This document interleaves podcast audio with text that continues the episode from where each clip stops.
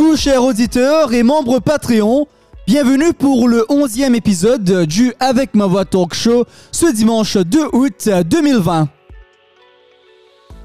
Nous diffusons un peu plus tard ce dimanche, mais j'espère que vous vous portez bien malgré les moments difficiles que nous traversons tous actuellement. Alors, euh, nous irons cette semaine aux Philippines pour une entrevue avec un enseignant de l'Alliance française de Manille, avec un parcours extraordinaire euh, qui l'a emmené de marchand ambulant et barman à Bordeaux au métier de professeur de français en Asie. Mais tout d'abord, dirigeons-nous dans l'hémisphère sud pour le mot de la semaine avec Sidonie de Sydney en Australie.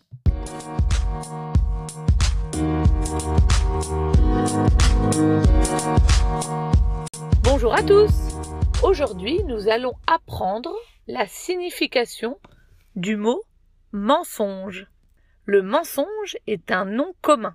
Il vient du verbe mentir. Le mensonge est donc l'action de mentir, de ne pas dire la vérité, de raconter quelque chose de faux.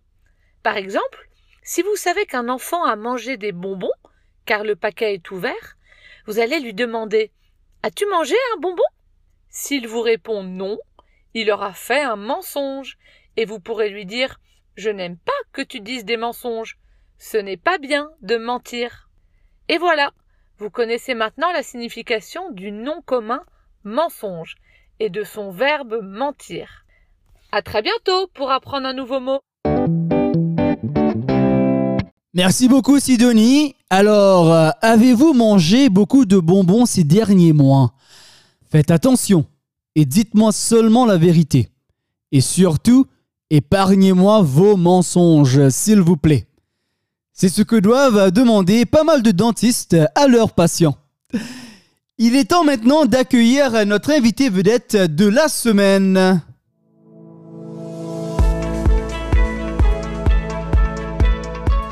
Né en France et plus précisément à Brest, notre invité vedette a vécu dans plusieurs régions bretonnes lors de son enfance. Après son bac, il bouge sur Bordeaux pour poursuivre son rêve de musicien et commence des cours dans une école de musique. En parallèle, il se met alors à son propre compte et commence à vendre des roses dans les restaurants et bars de Bordeaux pour financer ses études. Mais cela finira par être une aventure de plus de 10 ans, après laquelle il finit par mettre le cap sur l'Asie du Sud-Est pour changer d'air. Se retrouvant en Indonésie, il débute alors une carrière dans l'enseignement du français et aussi une découverte du monde oriental qui le passionne. Malgré cela, notre invité vedette finira par subir un vrai choc culturel et décide de rentrer en France pour faire des études plus poussées dans l'enseignement du français. Son diplôme en main, il est finalement recruté par l'Alliance française, commençant alors son deuxième chapitre en Asie du Sud-Est. Chers auditeurs, nous venons de Manille aux Philippines. J'ai l'honneur de vous présenter Étienne Le Guélec. Bonjour Pascal, bonjour tout le monde. Bonjour Étienne et merci de nous faire l'honneur de ta présence sur le Avec ma voix talk show. Oui, oui, bah, ça fait plaisir, un grand plaisir de, de te rejoindre. Alors Étienne, tu es enseignant de français à l'Alliance française de Manille et aussi à l'Université de La Salle de Manille aux Philippines, avec pas mal d'années passées dans l'Asie du Sud-Est. Mais d'où viens-tu, Étienne? Et quels souvenirs retiens-tu de ton enfance dans ta région natale? Alors, euh, donc je viens de France et je viens de la région qui s'appelle la Bretagne. Donc c'est la région qui est à l'ouest de la France. Et euh, ce que je retiens de mon enfance, c'est euh, j'ai beaucoup déménagé. J'ai énormément déménagé mhm. et j'ai fait tout le tour de la Bretagne. Donc je suis né à Brest. Après j'ai déménagé à Saint-Malo. À Saint-Malo, c'est à côté du Mont Saint-Michel. Ouais. Après j'ai bougé à Pont-l'Abbé et j'ai bougé à Quimper. Donc j'ai, ce que je retiens de, mon enfance, c'est les déménagements. Et en Bretagne aussi, je, retiens les plages et la pluie, bien sûr. et bien sûr, je la Bretagne, ça me rappelle tous les moments passés avec ma famille. Mmh, mmh, mmh. Euh, ça me rappelle aussi l'équitation que je faisais avec mon cousin à Dinard. D'accord. Et est-ce que, est-ce que tu viens d'une famille nombreuse, Étienne? Alors, j'ai un frère. j'ai juste un frère. Et euh, par contre, euh, j'ai des, bien sûr, j'ai des cousins, etc. Ah Donc, euh, je passais pas mal de temps, je passais beaucoup, pas mal de temps avec eux. Ouais. Ah ouais. Et, et tu faisais quoi en Bretagne pour, pour t'amuser avec tes amis, quoi? Alors, quand j'étais enfant, j'étais un peu, euh, j'étais un peu seul. Mhm, un- mhm. je, jouais à la Super Nintendo. Ah, Alors, je sais qu'ici, on l'appelle pas la Super Nintendo, je crois qu'on l'appelle la Super Famicom, je pense. D'accord. Mais en ouais. France, on l'appelle la Super NES ou la Super Nintendo. Donc, je jouais beaucoup à la console. Ah ouais. Et après, quand je suis devenu euh, adolescent, par contre, Mhm. je suis devenu un petit peu plus sociable. et euh, j'ai eu un groupe de musique, j'ai été percussionniste, Ah, on jouait dans mon garage, etc. Ah, excellent. Et, et- et quel genre de, de, de musique, euh, Étienne? Alors, on faisait de la world music. ah, World music, euh, Ouais. ouais, ouais, c'était très, euh, très, très, avec des sons très orientaux. C'était un, un- de la Mm. mélange, c'était un mélange de musique celtique et de musique orientale.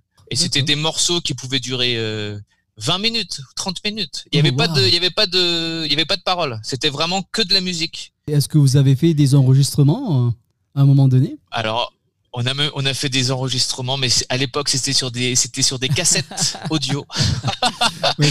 Donc euh, peut-être que un de mes amis en a trace, mais moi j'en ai pas. Mais on, on a aussi fait des concerts. Et d'ailleurs, euh, Ah, donc euh, on avait commencé le groupe en Bretagne, Mhm. et plus tard, quand j'ai bougé à Bordeaux, on a continué le, le groupe à Bordeaux, et on a fait des petits concerts, etc.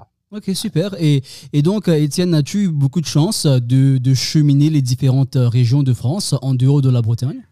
Ah bah du coup euh, après donc euh, après mon bac, j'ai passé mon bac en Bretagne. Mhm, mhm, Directement, je suis euh, parti à Bordeaux, donc je connais bien aussi Bordeaux. mhm. C'est aussi la côte ouest, mais ce n'est pas la même région. D'accord, ouais. Donc, donc je connais très- je connais pas mal Bordeaux, surtout le centre-ville.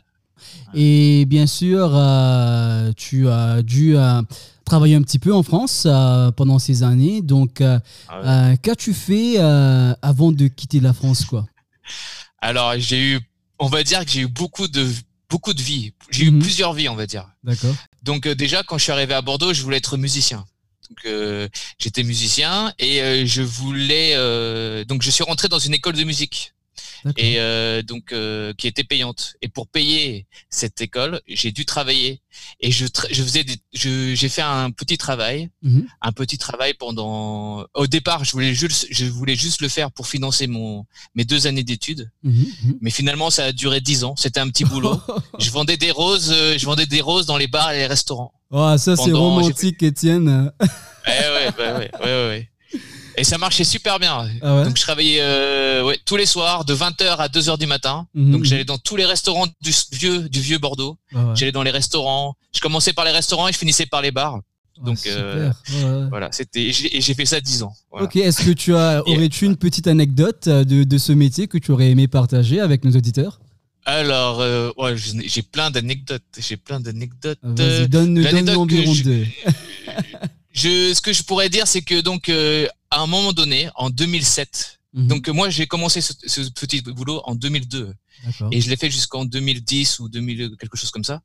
Et euh, en 2007, il y a quelque chose qui s'est passé en Europe, c'est que c'est qu'il y a deux nouveaux pays qui sont rentrés. Il y a eu la Roumanie et la Bulgarie qui sont rentrés en Europe. Mhm. Et donc ça m'a posé un petit problème parce que du coup, je me, avant j'étais tout seul dans mon quartier. Ouais. Et euh, je vendais des roses tranquilles en costard cravate, etc. Je vendais la rose 4 euros, Mhm. c'était super. Mhm. Et j'ai eu des nouveaux concurrents qui sont arrivés. et euh, de, qui sont arrivés de Roumanie et de Bulgarie. Et ils vendaient la rose 1 euro. Et donc, ah ouais, ça m'a tué, ça m'a tué. Et donc j'ai essayé de trouver une solution, j'ai essayé de trouver une solution. Ouais. Et en fait, quand, quand on prépare les roses, avant de les emballer dans le film plastique, il faut d'abord enlever les pétales, les pétales un petit peu mortes mhm, mais elles sont toujours jolies, mais c'est un peu, elles sont un peu décalées. Et donc, euh, donc quand on prépare les roses, eh ben il y a beaucoup de déchets, mais c'est des beaux déchets, c'est des c'est des pétales de roses. Ouais. Et donc euh, et donc et je me suis dit il faut que je trouve quelque chose pour euh, sauver un peu mon business. Mhm. Et donc euh, au lieu de jeter mes roses, j'ai trouvé une solution. Un jour, je suis allé à la supérette et j'ai j'ai acheté des tomates cerises. Et ces tomates cerises, elles étaient dans une petite boîte en plastique transparente. C'était très mignon cette petite euh, cette ce petit cette petite boîte était très mignonne. En plus, ça s'ouvre comme ça s'ouvre comme un coffre. D'accord. Donc c'était en plastique transparent. Et donc euh, je me suis dit tiens, si je mettais mes pétales de rose à l'intérieur. Et après, j'ai rajouté donc dans cette petite boîte, j'ai mis mes, les roses, au lieu de les jeter à la poubelle, je les mettais dans, dans cette petite boîte transparente. Je mettais des petites pétales. J'ai rajouté euh, une bougie aussi, une bougie. Ensuite, euh, je refermais la boîte et euh, je, je mettais un ruban autour avec une étiquette et j'avais écrit The Love Box. Voilà, donc j'avais créé un, j'avais créé, j'avais créé un petit produit supplémentaire. the Love Box, très astucieux. Eh ouais, ouais. Non, sinon pour sauver mon boulot aussi, j'ai euh, j'avais euh, comment dire, j'avais parlé avec les proprios de restaurants qui me connaissaient. J'aurais dit, mhm, euh, je leur ai dit qu'il fallait que qu'ils me laissent passer comme moi, etc. Donc ça, ce boulot-là, je l'ai fait pendant dix ans. Super. Et c'était vraiment super. Après, j'ai eu, j'ai comment, j'ai été aussi barman. D'accord. Ah, barman dans un dans un PMU. Par contre, c'est pas c'est pas une super ambiance. PMU. D'accord. Dis-moi, c'est quoi un PMU Vas-y. Alors un PMU, euh, c'est un bar où on peut parier de l'argent sur les chevaux, sur les courses de chevaux. Ah, ok, super. Donc la clientèle, ouais, mais la clientèle, elle est pas, pas super. Donc la clientèle, elle est pas très romantique, par contre. La clientèle n'est pas très romantique. Donc euh, la clientèle, c'est plutôt des, des hommes de 50 mm. ans, 60 ans, etc. Voilà. Euh, donc. est-ce que, est-ce que tu, est-ce que tu mettais des paris quelquefois? Alors moi, j'ai essayé de temps en temps. J'ai mhm. essayé, mais euh, j'étais plus poker. Franchement, moi, les courses de chevaux, non. Par contre, au niveau du gambling, au niveau des jeux d'argent, j'ai beaucoup fait du poker, ouais. Ok, énormément. Super. Ok, excellent. Eh bien, donc euh, ça, c'est ton parcours en France. Et à un certain moment, tu, euh, tu décides de quitter la France pour l'Asie du Sud-Est. Alors, comment cela s'est-il passé? Alors euh, déjà, moi j'ai toujours voulu voyager. Déjà, euh, un Breton, donc les gens de Bretagne, les Bretons, c'est un peuple qui voyage. Hmm. Euh, on a même une ville qui s'appelle Lorient. Et. Lorient, ça vient de L apostrophe O R I E N T. Donc les, les, Bretons, ils sont très portés sur le voyage. Quand on voyage, c'est très souvent, et quand on rencontre de, des Français, 50% du temps, ils seront bretons. Et donc voilà, donc par ma culture, je suis très intéressé par les voyages et, euh, et, et l'extrême-orient, j'ai toujours été attiré par euh, les sonorités, par ce côté spirituel. Mhm. Donc ça, c'est la première raison. Et la deuxième raison aussi, bien sûr, c'est que j'ai, je suis parti de France par amour. J'ai, je me suis marié avec une Indonésienne. voilà. Donc je, je, suis arrivé en 2014 ou 2013. 2014, je suis arrivé en, à Jakarta et je me suis marié et, vous, vous êtes rencontrés en, en Indonésie ou en France? Ah, c'était en France. C'était en France. Mmh. Ouais, c'était, enfin, c'était en France. On s'est rencontrés en ligne. Ah, d'accord. Rencontrés en ligne et pendant des mois et des mois et des mois, on a discuté, discuté, discuté. Uh-huh. Et moi, je voulais changer de vie. Moi, dans, mon, mmh. dans le dans l'endroit où je travaillais, dans ce bar PMU où je travaillais, je, je me sentais pas, euh, comment dire, accompli. Je me sentais mmh. pas épanoui. Donc, euh, je voulais changer de vie. Il fallait que je change. Je voulais complètement changer de vie. Je voulais un, nouveau travail. Je voulais tout de nouveau. Et donc, euh, quand j'ai commencé à parler avec elle, on a parlé, on a parlé. Mhm. J'ai dit, waouh, je crois que c'est le moment de changer de vie. D'accord. Et donc, je suis donc pendant 5-6 mois, j'ai, on a, on a beaucoup parlé, on a beaucoup skypé, etc. Et euh, finalement, euh, ben, je suis parti un jour de mon travail et euh, avec 1000 euros dans les poches. D'accord. et je suis arrivé à Jakarta et, et, de, et, puis voilà. Et est-ce que avais-tu un boulot à Jakarta qui t'attendait? Oui, alors ça, donc ça, euh, euh, j'avais un entretien déjà de prévu parce que moi je voulais, je voulais déjà être prof de français, mmh, mmh. mais ça, ça, n'a jamais été concrétisé. Mmh. Et mais avant d'arriver à, Jakarta, donc donc Vidya, elle s'appelle mon, bah, maintenant c'est mon ex-femme. Elle m'avait, elle m'avait préparé un rendez-vous Mhm. pour une école de langue une école de langue à Jakarta. Et quand je suis arrivé, j'avais déjà mon interview qui était déjà euh, datée. Mhm. Et euh, j'ai passé l'interview et j'ai été recruté. Et j'ai travaillé dans cette école de langue euh, pendant deux ans. J'étais dans cette école de langue. Donc c'est une école de langue. c'est vraiment comment dire C'est c'est pas vraiment comme une alliance française. C'est vraiment un business c'est comme euh, c'est comme une chaîne en fait. C'est comme un mhm. McDo. C'est une chaîne de mais c'est une chaîne de langue et c'est dans tous les malls. Mhm. Dans tous les grands dans les grands centres commerciaux, il y a des il y a des écoles euh, il y a une branche de cette école de langue. Ah, On pouvait apprendre 10 langues, 11 langues et moi j'étais un des profs Ah, super. Uh-huh, ok. Et c'était comment la transition hein, de, de barman à professeur? Alors, alors, la, eh ben, la, transition, c'est très violent. La transition. En plus, mais c'est pas seulement la profession, c'est tout, c'est tout, c'est tout qui, qui a, c'est tout qui a basculé. Mhm. Donc, euh, donc quand je suis arrivé là-bas, déjà, je suis arrivé dans cette école de langue. Heureusement, heureusement, j'ai pas commencé directement.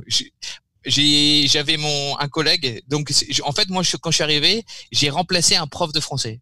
Il s'appelait Mansour. Il était sénégalais. Et mhm. il était en fait en stage euh, ou en formation, je mhm. pense, à Jakarta.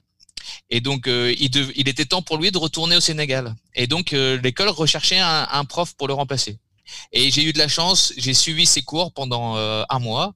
Mhm. Comme j'étais comme un élève, je voyais comment ça fonctionnait parce que moi, bien sûr, j'avais pas de, j'avais, j'avais jamais enseigné le français avant. Mhm. Et donc, j'ai, j'ai regardé un petit peu comment ça se passait. Et pendant un mois, j'ai suivi ces leçons, j'ai suivi un petit peu le, comment, euh, comment j'ai suivi euh, les, le processus, etc., comment ça se passait. Mhm. Et euh, un mois après, bah, je me suis lancé direct. D'accord. Donc ton premier boulot là-bas, tu le dois un peu à Mansour, quoi. À Mansour. et oui, oui, oui. Et, et, aussi donc à cette école là, à cette qui a qui a fermé depuis. Et donc, euh, quelles sont les, phases de l'Indonésie euh, qui t'ont vraiment impressionné, surtout par rapport à la Bretagne ou à Bordeaux quoi? Ah bah alors là, euh, la, première chose, la première chose, bien sûr, c'est les sourires. Hmm. C'est incroyable, c'est incroyable. Les, les Indonésiens, ils sourient partout et tout le temps dans la rue, on te sourit. Quand tu vas dans, au supermarché, la caissière, elle te sourit. Ils sont mm. super polis, ils ont un cœur euh, énorme. Mm. C'est, ça, c'est vraiment ce qui m'a, waouh. Ça, ça m'a touché, touché, touché. Ils sont ils sont très doux, très, très patients. Et euh, la deuxième chose, bien sûr, donc c'est la première chose, c'est l'attitude des gens, l'attitude. Mm-hmm. La deuxième chose, c'est la culture qui est très très riche, énormément riche. Le, donc euh, en Indonésie, il y a plus de 700 ethnies différentes. Donc euh, donc il y a des cuisines qui sont différentes, il y a plein de langues différentes, mhm. il y a des architectures différentes. Par exemple, il y a des maisons à Sumatra. Mhm. Euh, les maisons traditionnelles de Sumatra vont vont pas ressembler aux maisons traditionnelles de Bali. Mhm. Et même même à Sumatra, il y aura plusieurs styles de maisons. Par exemple, Aceh ou, ou Padang, etc. Il y aura des styles différents. Et il y a des mentalités différentes. Et c'est très très très très riche, énormément riche. Donc mmh. euh, avant, euh, donc il y a eu aussi, euh, c'est dû aussi à leur histoire. Donc euh, mmh. ça a été euh, animiste. Après c'est devenu, il y a eu un grand royaume hindouiste et qui s'est qui s'est marié un, peu avec le bouddhisme. Et après il y a eu il y a eu l'islam. Donc c'est très très riche très très riche au niveau culturel. Au niveau culturel. Et est-ce que tu as eu l'occasion d'apprendre euh, une des langues? Alors j'ai déjà je parle euh, indonésien. Mhm. Enfin on va dire que j'ai le niveau A2. D'accord. Donc ça c'est l'indonésien. Mais sinon il y a des langues locales qui sont euh, toujours parlées quotidiennement. Mhm. Par exemple, moi j'étais sur l'île de Java. Donc l'île de Java c'est là où il y a Jakarta. Mhm. À Jakarta par exemple, donc c'est sur cette île, il y a trois grosses ethnies. Il y a les Betawi qui sont à Jakarta il y a les Javanais, bien sûr, et il y a les Sundanais. Et les Sundanais, donc c'est euh, sur la côte ouest. C'est à côté des îles de la Sonde, justement. Les îles de la Sonde, c'est les îles, c'est là où il y a le Krakatoa, le volcan Krakatoa. C'est euh, ce volcan-là, il est euh, il est situé entre l'île de Sumatra et de Java. Et donc euh, l'ethnie qui est là-bas, on les appelle les Sunda. Donc mon ex-femme était javanaise et sundanaise. Et je connais quelques mots sundanais. Donc je, je parle indonésien et en plus je baragouine, on va dire, un petit peu le le sundanais. Le sundanais, d'accord. Ok, excellent. Donc il semble que tu n'as pas vraiment eu de, de difficultés d'adaptation, hein alors, la première année, je n'ai pas eu de problème, pas du tout. C'était, je me sentais libre. J'avais mhm. des super sensations. Je me sens, je, waouh, j'avais une grande sensation de liberté. Par exemple, en moto, pas besoin de casque. Mais, donc c'était une nouvelle vie. Donc forcément, je me sentais euh, boosté. Waouh. Je dis, je me disais, ma vie, elle est incroyable. Ma vie, elle est super. C'est comme un film.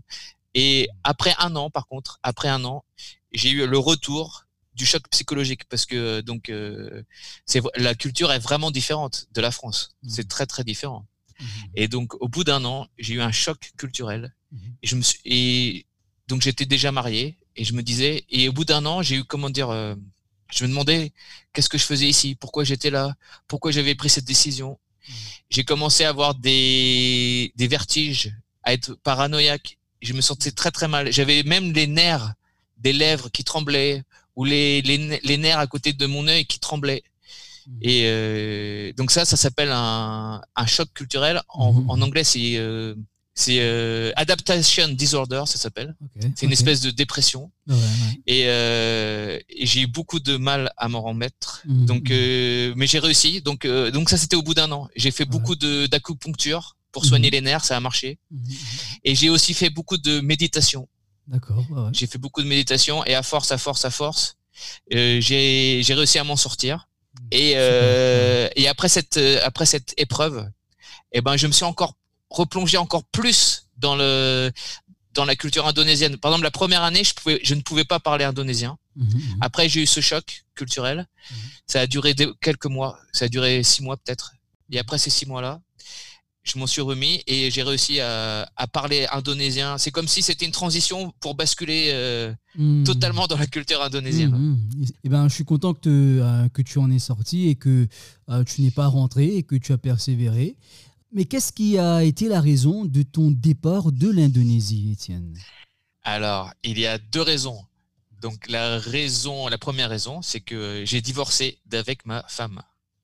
Et donc, euh, ça posait un. Alors, euh, il n'y avait pas de problème. Euh, on s'est on s'est quitté en bonne entente. Mmh, donc, il y avait, on, est, on est toujours amis, etc. Par contre, ça me posait un problème au niveau du visa, parce que mon visa, mmh.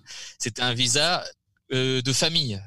Donc, euh, comme en étant divorcé, je pouvais plus rester avec un, un visa de long séjour. D'accord. Ouais. Ça, c'est la première raison.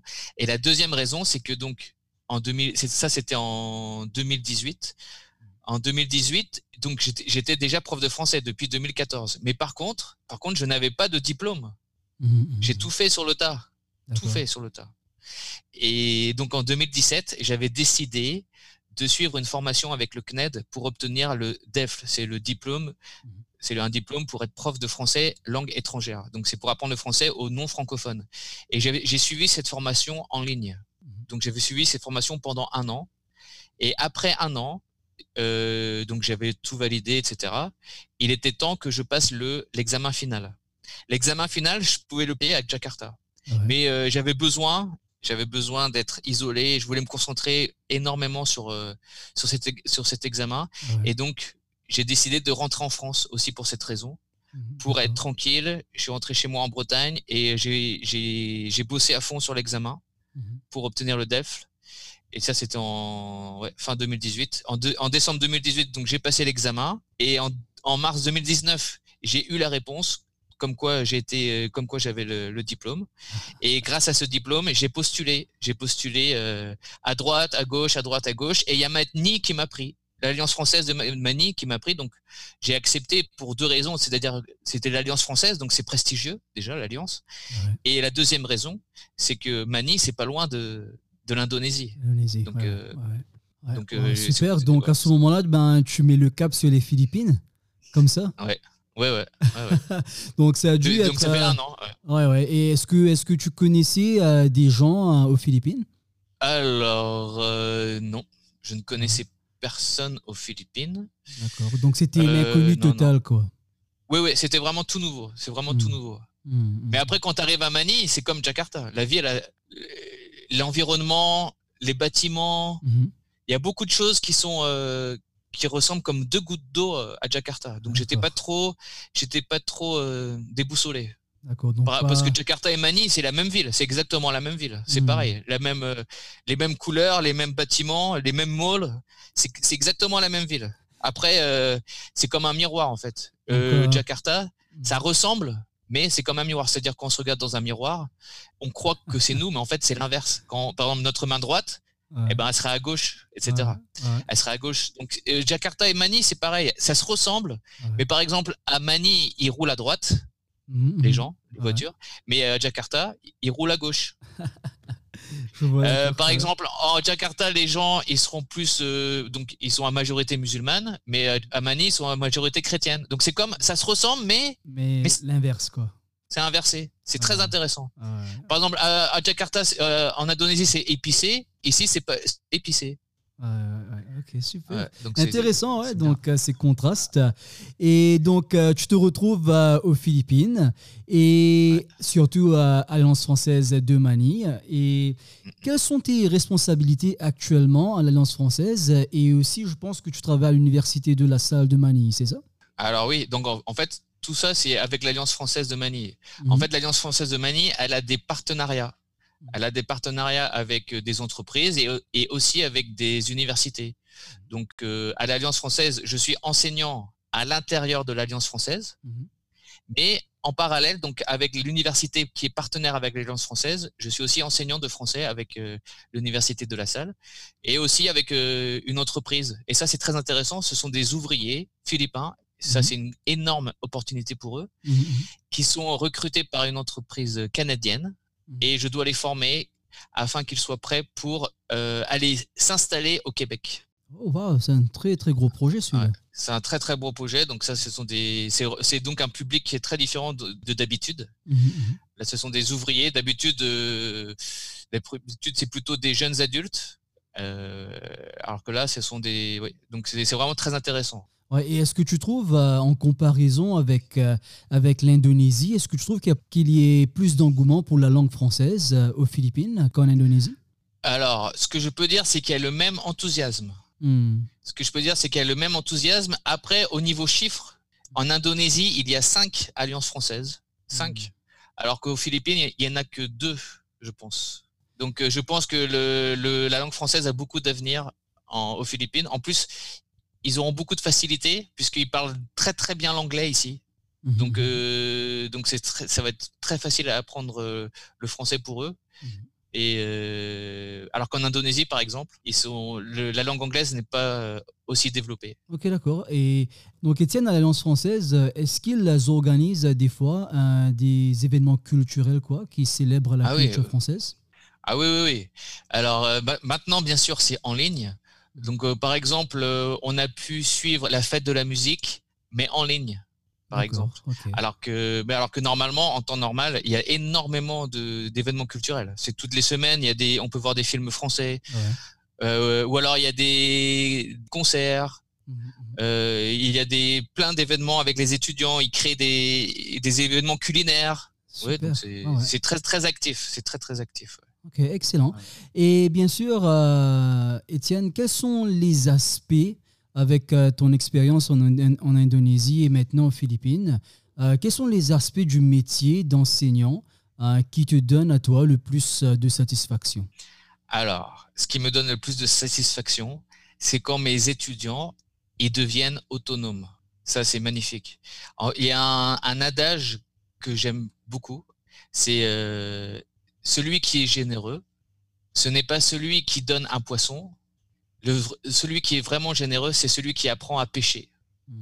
Et voilà. Et donc, euh, cette situation, c'est comme cette situation, c'est ça. C'est quand, quand un, étudiant, il est complètement autonome. Grâce à moi, il peut se débrouiller partout dans les pays francophones. Il peut se débrouiller à l'ambassade, dans un dans un magasin. Mmh. Euh, il peut se débrouiller dans, dans des situations privées, publiques, éducationnel, euh, professionnel. Ça, c'est le, ça, c'est le, ça, j'en suis, c'est ça qui me motive. Et bien sûr, avec euh, la Covid-19 euh, dernièrement, ça a dû beaucoup, ça a dû chambouler pas mal de choses aux Philippines et pour toi aussi en tant que, en tant qu'enseignant. Donc, penses-tu que, que l'enseignement du français en ligne prendra plus d'ampleur suite à la pandémie? Alors, je pense plutôt que ça va se rééquilibrer. Donc je, prends, je pense qu'après la Covid, ça va, euh, les cours en présentiel vont, vont revenir et donc ça va se rééquilibrer. Mmh. Et que je pense que les offres, il y aura beaucoup plus d'offres en ligne par la suite. Mmh. Les offres en ligne vont continuer, mais ce ne sera plus 100% en ligne. Je pense qu'il y aura euh, une partie en ligne et une partie en présentiel. Mmh. Et je pense que même les cours en présentiel, il y aura toujours une partie en ligne. Après la Covid, je pense que ça va se rééquilibrer. Mais bien sûr, le, les cours, les, tout ce qui est euh, application, tout ce qui est nouvelle technologie, ça va, ça va rester, ça va rester et, et, ça va même faire partie des cours en présentiel. Est-ce que tu trouves que c'est plus facile de donner tes, tes, cours en présentiel ou en ligne? Et c'est quoi les, les, défis que tu as relevés dans, dans, la vie de tous les jours en ce moment? Alors, euh, moi, bien sûr, je préfère les cours en présentiel. Mmh parce que il y a la langue, c'est pas seulement c'est pas seulement le langage parlé, c'est aussi la, la gestuelle. Mhm. C'est aussi la, le comportement, c'est aussi le parler avec les mains, etc. C'est et donc ce qui est difficile, c'est euh, quand j'enseigne, par exemple, et que les caméras sont coupées, et donc je vois pas, je ne vois pas les étudiants parce que euh, sur Zoom, je, donne les cours sur Zoom. Et euh, par exemple, j'ai 10 étudiants ou 5 étudiants, et il y a certaines classes où les élèves coupent leur caméra, et donc je peux pas voir l'impact hmm. de mes méthodes. J'arrive pas à, voir tout de suite. J'arrive pas à lire dans les yeux forcément. J'ai pas de retour direct. Hmm. Et donc ça, c'est un... alors qu'en en présentiel, eh ben, je, vois directement si, la personne est perdue ou si elle est concentrée. Alors que si la caméra est fermée, euh, éteinte, là j'ai un peu plus de mal. Donc bien sûr, je préfère les cours en, présentiel. Et aussi pour au niveau de la, proximité, euh, au niveau de on est plus à l'aise, on est plus à l'aise. Il n'y a pas de problème de lag, il n'y a pas de problème de connexion. C'est la connexion, l'interaction, elle est directe, elle est fluide. Et euh, après, euh, après j'accepte. J'accepte. Il faut enseigner en ligne, il n'y a pas de problème. Je pourrais, par la suite, je pourrais continuer à faire les deux, une partie en présentiel, une partie en ligne. Mais c'est vrai que la partie en présentiel, ça me manque énormément. Et finalement, Étienne, euh, quels sont tes projets d'avenir? Comptes-tu comptes-tu rester aux Philippines et considères-tu peut-être explorer un nouveau pays de l'Asie du Sud-Est? Alors, euh, donc là, en parallèle, en parallèle euh, de mon travail, mhm. je vais commencer un master parce que je continue, ah. je continue euh, à, étudier. Donc, je mhm, vais mhm. commencer un master en didactique des langues. D'accord. Et ça va durer deux ans normalement. Donc là, je commence le master 1 en septembre et master 2 après. Et donc, soit en 2021 ou en 2022, je pense que je postulerai dans un quand j'aurai un master, mhm. je pense que je postulerai dans, une, dans un nouveau pays et je pense que je resterai en Asie du Sud-Est. genre la, euh, la, Corée du Sud, euh, l'Inde aussi. L'Inde, ça me fascine énormément. Euh, la Malaisie, etc. Eh bien, ça c'est super. Hein J'espère que que ce que c'est que ton projet va aboutir quoi. Je le souhaite aussi. D'accord, super. J'espère que la Providence me donnera cette chance. J'en suis sûr, j'en suis sûr, Étienne. Alors, euh, je te remercie, Étienne, euh, d'avoir partagé ton parcours avec les auditeurs du Avec ma voix talk show. Bah, merci Pascal, merci messieurs, dames. C'était un plaisir. Ouais, c'était vraiment un plaisir euh, de t'accueillir cette semaine et je te souhaite une bonne continuation aux Philippines et aussi une bonne continuation dans tes projets futurs. Et bah toi aussi Pascal avec tes projets, avec le projet Avec ma voix, c'est un très très beau projet. Bonne chance avec ce projet. Et d'accord, merci beaucoup et à très bientôt. À bientôt. Au revoir. Et oui, c'était Étienne Le Guélec des Philippines. Merci encore Étienne pour ta présence sur le Avec ma voix talk show et j'espère, euh, chers auditeurs, que vous avez tous apprécié cette entrevue avec notre invité vedette. Vous trouverez plus d'informations sur Étienne et sur l'Alliance française de Manille dans la description de cet épisode. Retournons maintenant à Sydney, en Australie, pour l'expression de la semaine avec Sidonie.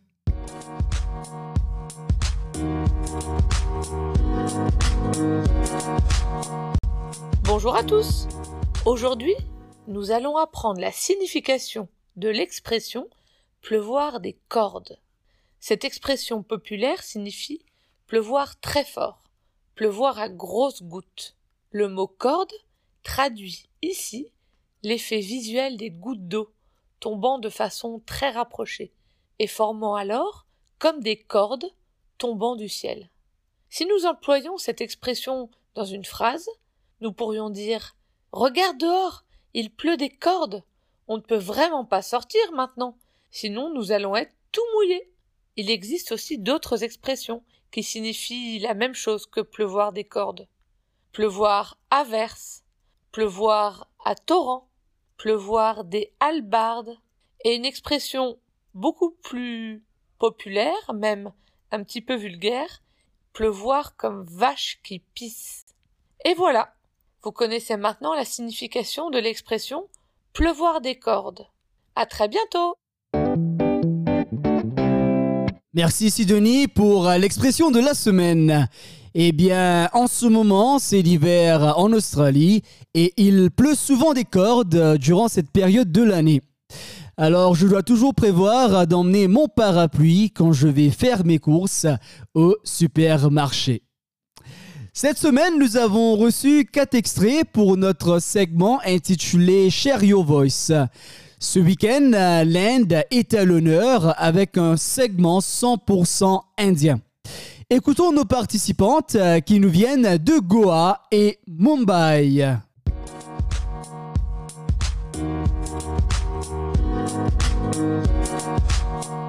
Bonjour, je m'appelle Joyce. Je suis indienne et je vis à Goa. Je suis étudiante en français à l'Université de Goa. Mon mot préféré en français est bonjour. Premièrement, chaque jour, quand une personne me salue ou dit bonjour, je me sens joyeuse et vivante. Au fait, ce mot français me donne une onde positive pour commencer mes activités quotidiennes. Deuxièmement, je regarde des vidéos françaises j'adore quand les Français se saluent bonjour avec un grand sourire. Cela me rend immédiatement heureuse. Ensuite, j'apprécie beaucoup qu'ils disent bonjour à toutes les personnes qu'ils rencontrent. Nous partageons le bonheur et la positivité du matin avec tout le monde à travers ce beau mot. Grâce au français, j'ai commencé à pratiquer cette bonne étiquette. Et en plus, je peux dire mon mot préféré chaque fois que je rencontre quelqu'un. Ça me plaît beaucoup. Merci et au revoir. Bonjour, je m'appelle Macris, j'ai 20 ans et j'habite à Goa. Je suis étudiante et je fais une licence en français à l'Université de Goa. Les portes seront ouvertes pour ceux qui auront l'intrépide de coup. Le mot que j'aime est intrépide. En tant que fille, je pense que ce mot donne la puissance à toutes les personnes, surtout les femmes. Nous avons besoin d'être intrépides et parlons pour ce qui est juste. Quand vous êtes intrépide, vous êtes un bon leader. Nous sommes tous nés lutteuses et nous devons être intrépides dans notre travail. Ces mots intrépides donnent beaucoup de force, la puissance, le respect et attirent l'attention. La meilleure façon pour surmonter votre peur est d'être intrépide. Je voudrais terminer en citant la chanteuse célèbre Taylor Swift on anglais. Being fearless isn't being 100% unafraid. It's being terrified. But you jump anyway. Merci. Bonjour à tous, je m'appelle Richa et je suis indienne. Je suis de Mumbai et je suis créatrice du compte Instagram French Made Easy. L'expression que je préfère, c'est ce n'est pas la mer à boire. Ça veut dire, ce n'est pas si difficile. Je pense que c'est un reflet de moi, donc voilà, c'est la raison pour laquelle j'adore cette expression. Merci, au revoir. Bonjour tout le monde, je m'appelle Valénie Lobo et j'étudie à l'Université de Goa. Aujourd'hui, j'ai choisi l'expression idiomatique voir la vie en rose. Selon moi, cette expression idiomatique va bien avec les personnes qui voient leur vie d'une manière optimiste. Quelquefois, les gens expérimentent les moments difficiles, donc si on voit la vie en rose, il y aura une occasion d'essayer de vivre heureuse. Merci. Merci beaucoup Joyce, euh, Magri, Richa et Valénie pour votre participation. Bonjour, intrépide ce n'est pas la mer à boire et voir la vie en rose. Il est l'heure maintenant pour moi d'utiliser vos mots et expressions pour en faire une prose. Bonjour à toutes les femmes qui essayent de manière intrépide et malgré tous les obstacles de se faire une place au soleil. Ce n'est peut-être pas la mer à boire, mais ce n'est pas la vie en rose non plus. Alors soyez intrépides dans vos démarches et ne baissez jamais les bras. Le tunnel peut vous paraître très long, mais continuez d'aller de l'avant. À un moment, vous trouverez cette lueur et votre dur labeur en vaudra le coup. Voilà, n'hésitez pas à m'envoyer vos mots et expressions français préférés à travers Instagram pendant la semaine pour nous rejoindre sur le Avec ma voix talk show.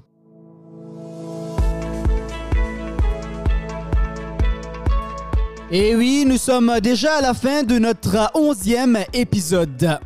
Un grand merci à Sidonie de l'Australie, Joyce Magri, Richa et Valeni de l'Inde, sans oublier Étienne Le Guélec, notre invité vedette des Philippines.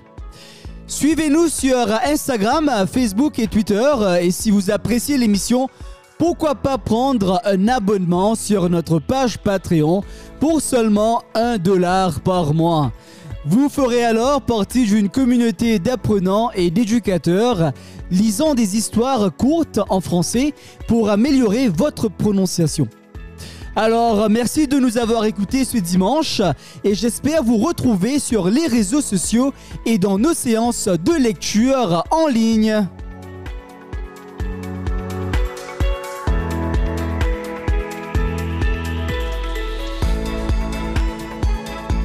C'était Pascal avec ma voix.